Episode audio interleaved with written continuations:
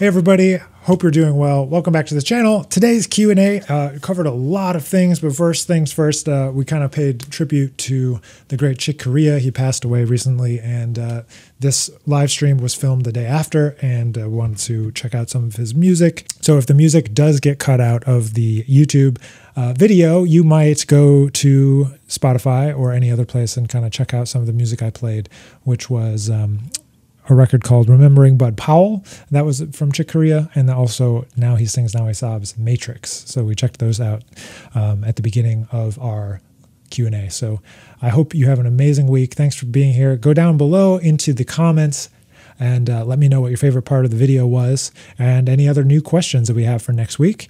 Uh, and at the same time, down in the description, you can see all the questions and you can click on that time code to go right to the one that you want. So go ahead and check that out. And uh, I hope you have a great week. We'll catch you next week in the live stream. Uh, I wanted to start a little bit and just talk about because we just lost if was two days ago, but it just the news kind of came out yesterday about Chick Corea.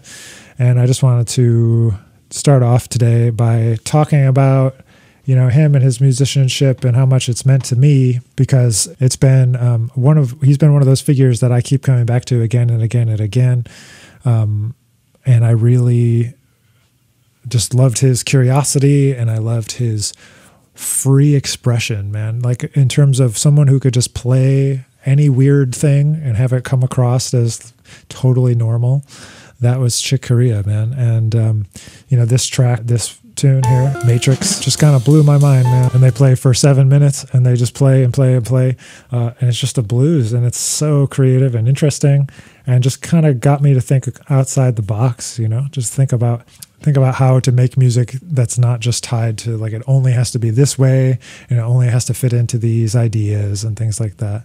But uh, yeah, so rest in peace, uh, Chick. Thank you, Chick and you know he also is a big fan, as am I, of of um, Thelonious Monk's music, um, and I think for the same reasons. You know, I guess maybe it's through Chick that I kind of have developed an appreciation for a couple couple other musicians. You know, because he would talk them about them a lot, which was. Um, Monk, obviously.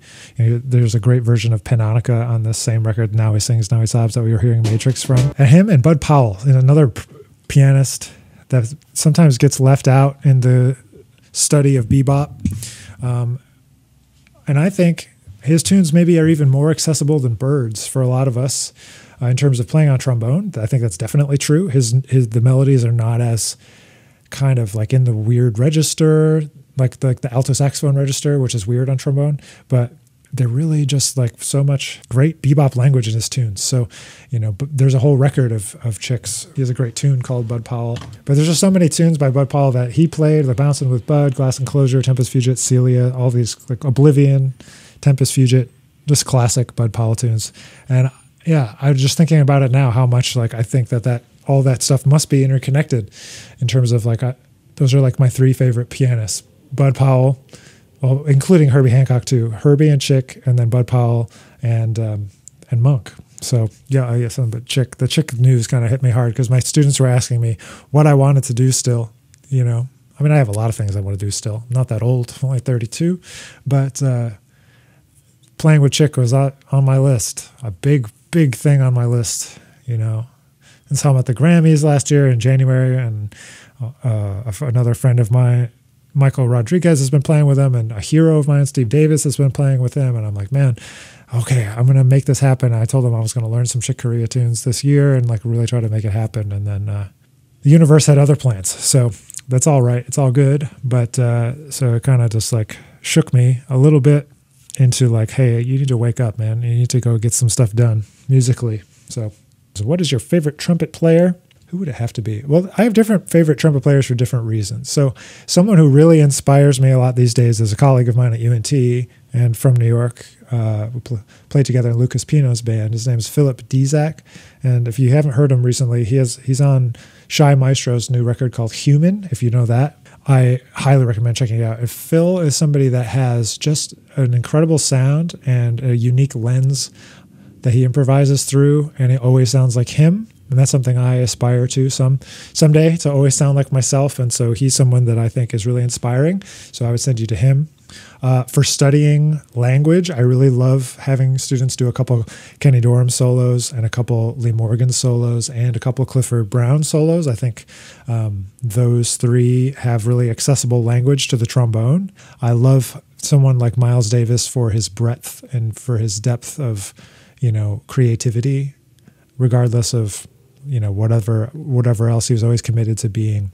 There's Roy Hargrove and Wynton Marsalis are incredible.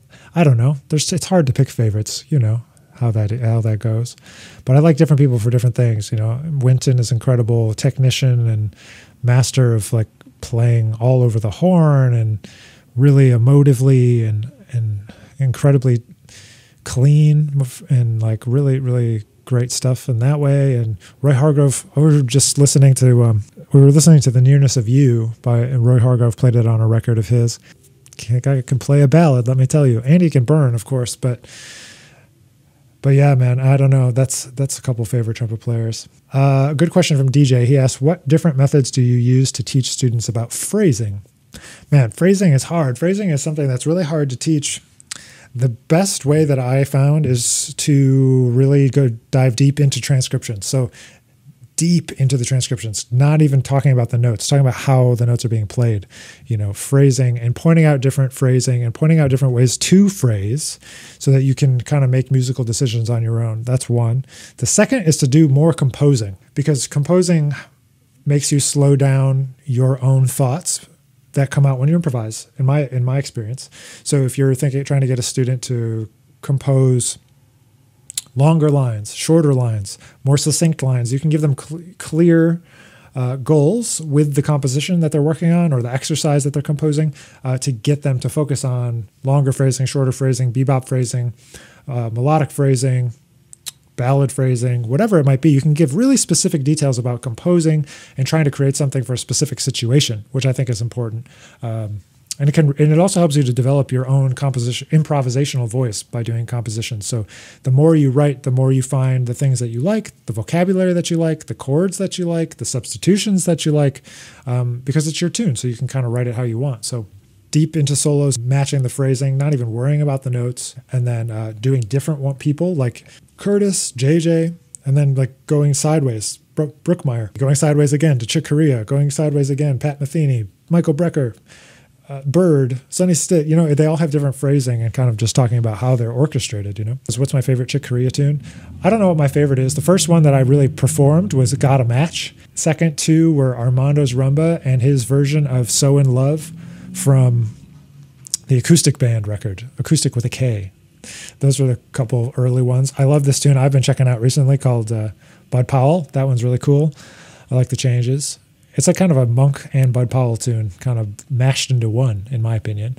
Um, I love Windows. I love all of Now He Sings, Now He Sobs, even though most of that is free. I love that, man. I love it so much. Tones for Jones Bones. Recently, I've been working on with one of my students, and it's really and that's a cool one that I hadn't played too much. How would you prepare a jazz audition? I was a classical trombone student, and I'm new in jazz. I've got jazz auditions in June.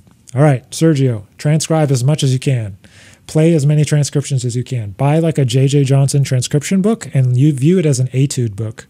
Play and try to match JJ as best you can, or Curtis, or Slide Hampton, or whoever your favorites are that you can buy a book and focus on matching their phrasing. Because the biggest thing a classical player needs to learn is the phrasing, is the style, is the articulation that goes along with playing jazz on trombone. Because you can already play the trombone, so that's not a big deal. Phrasing just what DJ was talking about. Go deep, man. The notes are easy. You can buy the book, but it's how you play them. Just try to match, you know? You got to think, say, like, try to sing along with how he plays. So you're getting JJ's sound like ingrained here in your head, totally ingrained, and then you don't have to worry about it so much. You can just play, man. You can just hear the way that the phrasing goes and then uh, go from there. If someone approached you in a lesson to work on their part in a big band, how would you go about dissecting that part without the opportunity to work with the rest of the section slash band? Play along with the recording is basically what I would do, uh, and then help them to realize their rhythmic or pitch inaccuracies. Basically, I mean, without the section, it's a little difficult to get them to match style. So I would have them match the style of the recording. Um, I would have them think about you know, historically the context of like how does this fit in, you know, I suppose it doesn't make too much sense if it's just like a high school big band chart that's written or a middle school big band chart that's just written to be a middle school big band chart. But, you know, what is it similar to? What are other recordings we can talk about? What are the things that they should be thinking about while they're playing in the section? You know, second and third trombone is a really important part, man. The trombone section is like the meat of the big band sound. And if you don't have a strong second, third player, you're really going to miss a, a, big important part of like the whole sound. You know, you need to have that. How could a bone player have more varied articulation? Oh, it was a question too. Once someone gets to the point where they're f- able to flow over a tune, for example, when they're just playing and they feel comfortable, or they're getting bored of a tune, or like they're trying to play more in a bebop style or style of a certain player, is um, adding in interesting rhythm, rhythmic vocabulary, but also, like you just pointed out, articulation vocabulary. So um, you just think about all the different lengths of notes and how they propel the music forward or how they stop the music or what they do, you know. So I try to get people to really focus in on the articulation when they're transcribing so that they can see like, oh, Curtis goes it's short. That shortness and separation gives a bounce, you know. And if you go if you play a long note but you play a long note with no intensity it just makes it just dies off you know? Like the music just dies. But if you give intensity to a long note like roy hargrove did that with a long note he'd give intensity. Even in a soft volume he gives intensity to the long notes and it wasn't it wouldn't die. It would you know it would move forward. It would it would uh, push. But in terms of incorporating it you just have to kind of force yourself to do it you know? Write yourself uh, etudes or write yourself some lines and like, no, I'm going to play this short. No, let me play it long, see how it feels. But we often do get trapped, especially when we're in the like ascending part of like our practice routines in terms of being a young jazz musician. We're like, more stuff, more stuff, more stuff, more stuff, more stuff, more stuff, more stuff, right? And then you get to a point where you're just playing and playing and playing and playing and playing and playing and playing and playing. You can keep play chorus after chorus after chorus after chorus after chorus after chorus of eighth notes, right? You're just more and more and more and more and more and more and more. And then it's weeding the garden. It's taking stuff out to make it more interesting. What does the music need? You know, that's the question I always try to uh, ponder myself. Like, what does the music need right now? And how can I help to create that? You know, if maybe that's through varied articulations and varied rhythms. I, you know, a great exercise, open up that Omnibook, man. Look at those pages. Those are not eighth notes. There's the sixteenths. There's triplets. There's uh, eighth note uh, triplets and sixteenth note triplets and rests and quarter notes and half notes. It's all. It's everything. It's expression. You know, it's not just eighth notes. So um, the articulation is what helps us to define the rhythm. So to me, focusing on the rhythm and using the articulation to help define the rhythm could be a good place to start. You know, just like when you're doing a transcription, you know, I talk about, all right, you got to learn the notes, you got to learn the phrasing, but then sometimes, you know, if you forget to learn the articulation, you'll never get the phrasing because the phrasing is so tied to the articulation. Uh, it's all one thing, it's all tied together. You can't have one without the other. When transcribing, is it essential to match the tone as well? Yeah, when I'm transcribing or when I'm coaching a student through a transcription or making suggestions, your job in that moment, and Wynton Marsalis talks about this too. He talks about imitate and then create, or at least he did when I was in high school and was really paying attention to what he had to say uh, as an educator super closely. Um, imitate and then create. You gotta.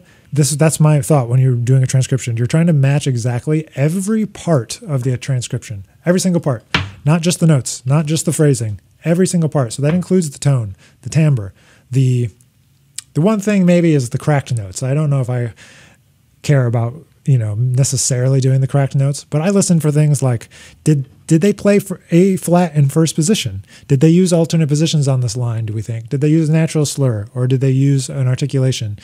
The more detailed you can be, the more informed you are about what you're playing and about what the other person played. And so you're really learning about not only like yourself and your music and their music and the and the music in a more general term. You're learning you're learning about how to create those things too. Like how did they do that?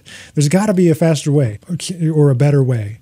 You know, one great example of this other than like figuring out where Curtis is playing A flats in first position. Another great example is working on Michael Dease's solos. And sometimes he plays something that's so fast. I'm like, how did he do that?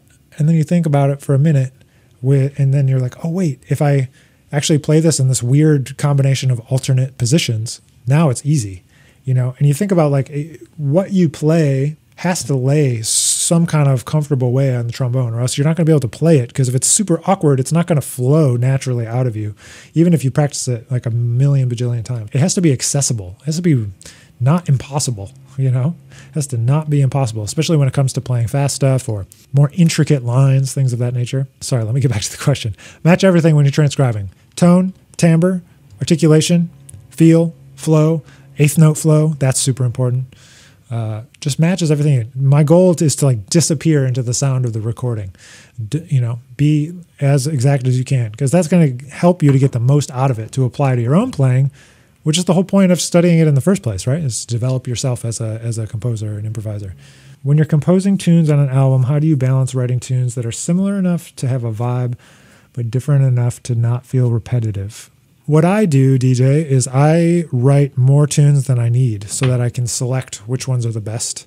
And I don't have to worry about um, repeating myself with vibe. So, like Cast of Characters, for example, that record has um, six characters and then like five other pieces. And like some of the tracks are split up. So there's more tracks than that. But so, but I wrote probably twice as many pieces as what appeared there on the record um, for that exact reason that I wanted to have choice, you know. So I always write more than I need to. Um, but you know, there's things like I need some ballad vibe, I need fast, I need medium, I need maybe odd time signature. You know, there's different vibes. You know the vibes that you're looking for uh, on an album, but I you don't necessarily have to have to quote unquote like like a recital. You're like, oh, I have to play this, and then I have to play this, and I have to demonstrate this, and that's important because it's school and it's academic, and you're trying to like pass. But once you get when you're making a record, man, if it's all ballads, then make it all ballads. It can be cool that way, you know, whatever you're feeling. But at the same time, if it's all the same, it's going to be boring. So you have to balance some kind of uh, combination of vibes and energy and flow together with what you want to create and what you're um, what you're hearing in the moment. So, what compositional techniques do you use that are unique slash do something different? I don't know if they're unique, but I the kind of compositional techniques that I use are generated from what I learned from my teachers who learned from Bob Brookmeyer and Gil Evans, kind of via like Maria Schneider kind of vibes. A composition teacher at Eastman is named Dave Rivello, and there's another guy named uh, Bill Dobbins. They kind of teach the jazz and arranging stuff there. It was where I started kind of composing. I mean, I've always been composing. I've always had bands, so I was always writing songs since um, high school. I had a, ba- a band. We played like some funk and fusion and whatever. And um, so I've been writing tunes since then. But in terms of something different that I do, it's like I take, and I'm doing this right now because I'm working on trying to get myself inspired to write a new, a new piece um, for jazz, like a jazz group plus a percussion ensemble. So I'm working on that. and I just started really digging into it maybe the last couple of weeks. So what I do is I take a large piece of score paper and I just start writing ideas. I try to find something that I can draw from a pitch set, um, a scale, a sound, and try to just think how many different ways can I represent this sound? Could it be key centers? Could it be defining the rhythm? Could it be there could be it could be inversions of chords. Uh, if it's a collection of pitches, could those be the bass notes, or could that be the harmony? And when there's different bass notes, or what happens if I play them forwards? What kind of melody does that make? What happens if I do it backwards? So basically, what I do is I brainstorm like all this different stuff, and then I find little bits and pieces, and I'm like, oh, this could be this kind of vibe, or this reminds me of this vibe, uh, meaning maybe a tempo or a feel of a, a song that I know or like. And then I start to see where it leads me, uh, and then just kind of compose. So I need to do a better job of reminding myself to do this, but you know, like creating a practice of composing. Like I have to get into the mindset. It takes me a while. Like I have to get in the mindset. Like I need to work on a piece. I need to compose. I have to do it and write nothing or write crap or just brainstorm for days, weeks before things start to kind of take shape in my mind of like what it could be. So I'm just like, all right, I'm not going to judge myself about what I'm writing. I'm just going to write. I just need to sit down and write something. It could take five minutes. It could take five hours. It doesn't matter. I just need to do something some note get or a chord symbol or something needs to get on the page and if i did that then i'm doing great you know like holding on to like thinking i need to compose this like giant suite of music at one time is like so overwhelming you know so i just hold myself to like the practice of doing it. the practice of composing, the practice of making it happen, you know, just doing it every day for a while and trying to get into the flow of doing that. So, but basically, just if I try to explore, like, all right, what else? What else? What else? And I keep asking myself that question, what else? When I'm thinking about a shape or a line, that gets me to the next place pretty well, usually. Do I practice excerpts? I have. Do I currently? Like orchestral excerpts? No, I don't. I will just say, admit that I do not practice orchestral excerpts often. Uh, I tell this story kind of frequently. You might have heard it before, but you know, playing excerpts was kind of a turning point for me when I was coming up, deciding what I wanted to do musically. I wanted to be a classical trombone player. I wanted to play in the orchestra, but when I started working on excerpts, kind of contrasting the process of working on excerpts versus playing jazz, I was like, nah, man, jazz is for me. I want to like create something. I don't want to recreate something. Not to say that I don't try to recreate things, because I do when I'm doing transcriptions. I just talked about it. At the same time, you know, the expectation is that you're going to play perfectly this excerpt for this audition. And for me, that's really difficult mentally to like want to do that. Um, I want to play it different every time, you know? I want it to feel like music, not like a recreation. I don't necessarily practice excerpts. I have talked about for a while making a book of jazz trombone excerpts and like hard scale, like hard um, transcriptions and uh, parts of big band charts that are difficult. I haven't done it yet, but um, we could uh, maybe I'll collaborate on that and I can get that out into the world. If people are interested in that, definitely let me know because I don't know if that would be that useful or not. But like I always have said, like um, Duke Ellington, Sonnet for Hank Cinq should be a excerpt for sure because that's really hard. Do I work on Rochut etudes? Yes, all the time, 100%. JJ2. JJ always have that book on his stand. At least that's how the story goes and how it was told to me from uh, Steve Turre, from many different people, that the one book that never left JJ's stand was the Rochut book. So for this summer, I am organizing the second annual Jazz Trombone Boot Camp for 2021, and I'm excited to be able to announce a few of the guest artists that are going to be there this year, and it's going to be pretty fun. There's probably one more to come, at least. Uh, in terms of guest artists, you can see that it's going to be June 14 through 18, 2021. And uh, it's the Jazz Trombone Boot Camp. We're going to be on Zoom doing a daily practice. We're going to do kind of warm ups and fundamentals. We're going to talk about improvisation and we're going to talk about transcribing, of, of course, and a whole bunch of things. We're going to have two really great TAs. So I'll announce uh, Jack Courtwright, who is one of the finalists in the J.J. Johnson competition for the ITF. He's also our studio TF, will be one of the TAs. And we'll also have DJ Rice, who's here asking questions. His uh, Instagram handle is agrobone. Check in on what DJ, is up to. He was a graduate of UNT and also helped out last year at our boot camp. But I'm excited to have those guys helping me out with the, with, with it. Uh, and we'll be doing some listening sessions, listening to records. Last year we listened to some great records that DJ brought. And again, it's June 14 through 18. Uh, if you go to nickfinzer.store, you can find the registration info for that. Just search for Jazz Trombone Bootcamp. I'll be making more posts later. But for all of you who are faithfully watching the live stream, I wanted to announce it first and give you the first chance to look it up or send me an email. I can send you a link to it. But this year, the fun thing is that uh, we'll be able to have more people involved. Uh, we have got three levels this year um, to have people involved. One is uh, being involved as a masterclass participant. So some people want to play for our masterclass people, who I'll announce uh, in a second. They're uh, over here. I'll announce the names in a minute, but um, do that. If you want to just sign up and not play for a masterclass, uh, it's a little cheaper. And then we'll have some auditors or just people that want to come and watch. So, and not necessarily participate. So, if you don't want to participate or play, but you do want to get the information, there'll be a level uh, for those people as well, because there was a bunch that wanted to do that. And uh, we might be able to also offer some scholarships this year to some students. So, if you want more information about that, you can email me and we can talk. I just want to make the announcement of who is going to be there. So it's going to be really cool because some of my heroes are joining us and some people that I used to sub for in New York and uh, some people that I met along the way, some people really inspiring trombonists. And so uh, that's Steve Davis. And uh, we mentioned him at the beginning. He was playing with Chick Corea in his latest band. Just an amazing educator, teaches at the Hart School up in Connecticut. Um, up, up in uh, Hartford. And then we'll have also Michael Davis, who is a great trombonist. Used to play with the Rolling Stones, has played with everybody on all kinds of recordings in New York. Amazing. Andre Hayward, formerly of the Jazz Lincoln Center Orchestra. He's played with the Duke Ellington Orchestra. Roy Hargrove's big band. He's played with everybody too. And um, Just an amazing guy, super, super great guy and great educator, really great voice on the trombone, which is going to be awesome. Vincent Gardner, Vincent Gardner, also of the Jazz Lincoln Center Orchestra, is going to be there.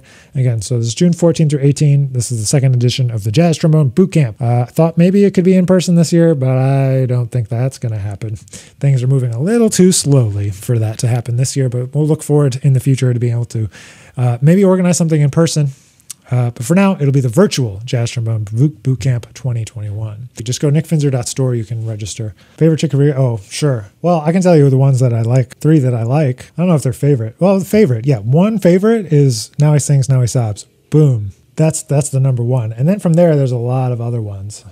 I like the acoustic band record. I like that one just because I heard it live. But the first trilogy record, the first one with um, Blade and McBride, that one's that one's right up there too. And the second one is right up there too. I like that Origins band, the the one from the early 2000s, the red cover. Steve's on that too. A really interesting one is the Continents. If you haven't listened to that one, recorded with a with an orchestra. I've been getting into checking out um, his solo piano stuff too, and um, I found on Spotify actually something interesting, which is that they archived an episode of um, Marian McPartland's piano jazz and could turn it into a record on here. Search Marion McPartland Chick Corea, and you can find his episode. It's got him talking about music, like his music, and like Monk, and like it's a really interesting. Uh, Brian Scarborough asked a good question that I can answer really fast, and people can fight me about this if they want my preferred microphone in the studio. Number one, this one is okay for a trombone, uh, RE20. Like it can be okay if it's EQ'd right, used right, but this is like a cheap option. I like the Coles 40, 30, 40 to 27, 40, 37. The one that's like, it looks like this shape is kind of an oval. It's kind of an oval shape, and it's got looks like it's got a grate and it's black. That's my favorite. Some people say it's too dark, but I want my trombone sound to be dark. So uh, Coles, baby, all the way. There's an AEA mic, couple AEA ribbon mics that are similar sounding, but I still prefer the Coles. Did you attend any jazz camps when you were a high school slash college student? If so, what were your biggest takeaways? I went to jazz camp once. And I went to jazz camp at Eastman, the Eastman Jazz Camp, summer jazz camp. I realized that there was other people out there that were as nerdy as me about uh, jazz, um, and that I knew nothing and I didn't know how to play. So that was what I took away from uh, jazz camp the first time um, that was like between my junior year and senior year of high school. My um, high school had a good uh, music program. The jazz band was like good at executing charts, but it wasn't necessarily focused too much on improvisation. So I learned that that was like a big thing I needed to catch up on was like that side of it. And I think that's true of a lot of people especially in Texas, it seems like a lot of band programs that just focus on the like playing of charts rather than learning the music. Um, but I was in a band on Saturdays at Eastman, where I grew in Rochester, where I grew up, that would play Duke Ellington's music, and that was like the best because we would open up the charts, and it would just it was about the vibe, and it was about the language, and it was about you know getting better at all those parts, not just one thing or the other.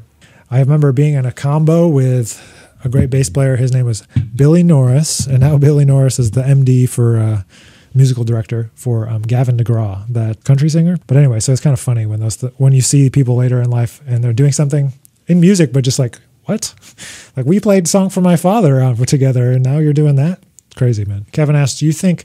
Playing on large equipment having a dark sound is ever a drawback when playing lead in a big band or in Latin music? Okay, well, it could. So I think some people will fight me on this. I think you can do it. I think it's possible. You have to have the right sound concept and you have to probably work a little extra hard. I think eventually you'll get sick of how extra hard you'll have to work. I've had a student in the past who's injured himself from having to do that extra work to play to play a large bore in a Latin and lead setting. I'm not saying it can't be done because it can be done. Robin Eubanks plays good lead. He plays on a big big instrument.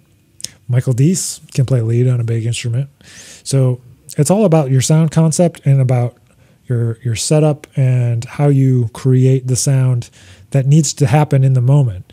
So I'm not saying you can't do it. I think you can, but you have to just be aware that there are trade offs that you're going to have to work a little harder, and that um, there will be some people that think your sound is too big to sit on top of a section.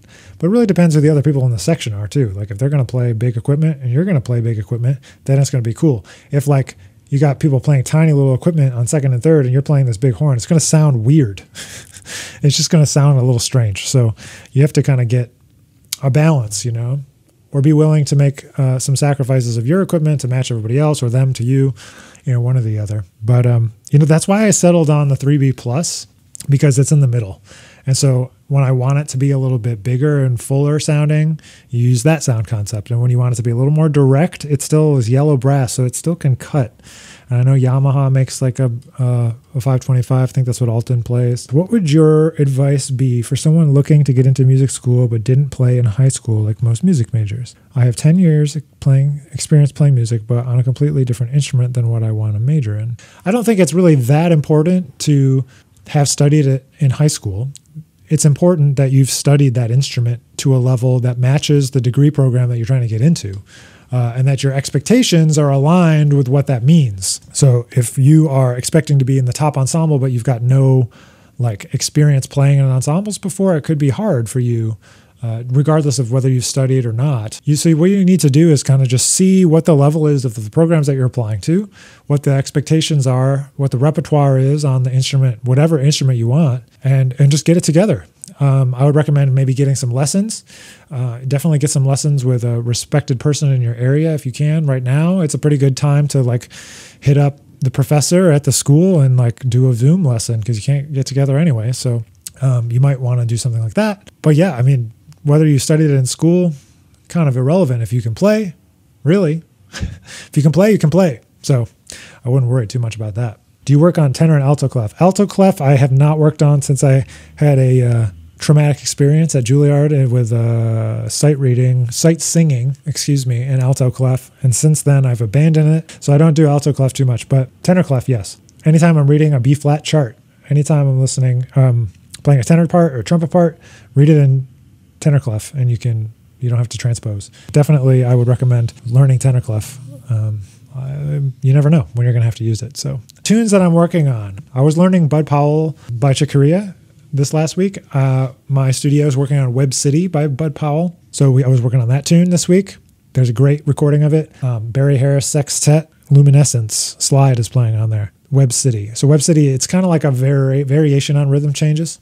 The A section's rhythm changes, but the B section is um, a little different. It depends on the recording you're listening to too, because they're the one with um, Wynton and Bobby Watson and Art Blakey. They just play rhythm changes bridge, but on the original they play some different bridge. So I'm not sure which is correct. I think it's just kind of one of those things where like over time people are like, oh yeah, it's rhythm changes, when it's like not really rhythm changes, and then it kind of just morphed into like generic rhythm changes, which is okay, but um, an interesting kind of oral history, you know, like things change. It's like the telephone game.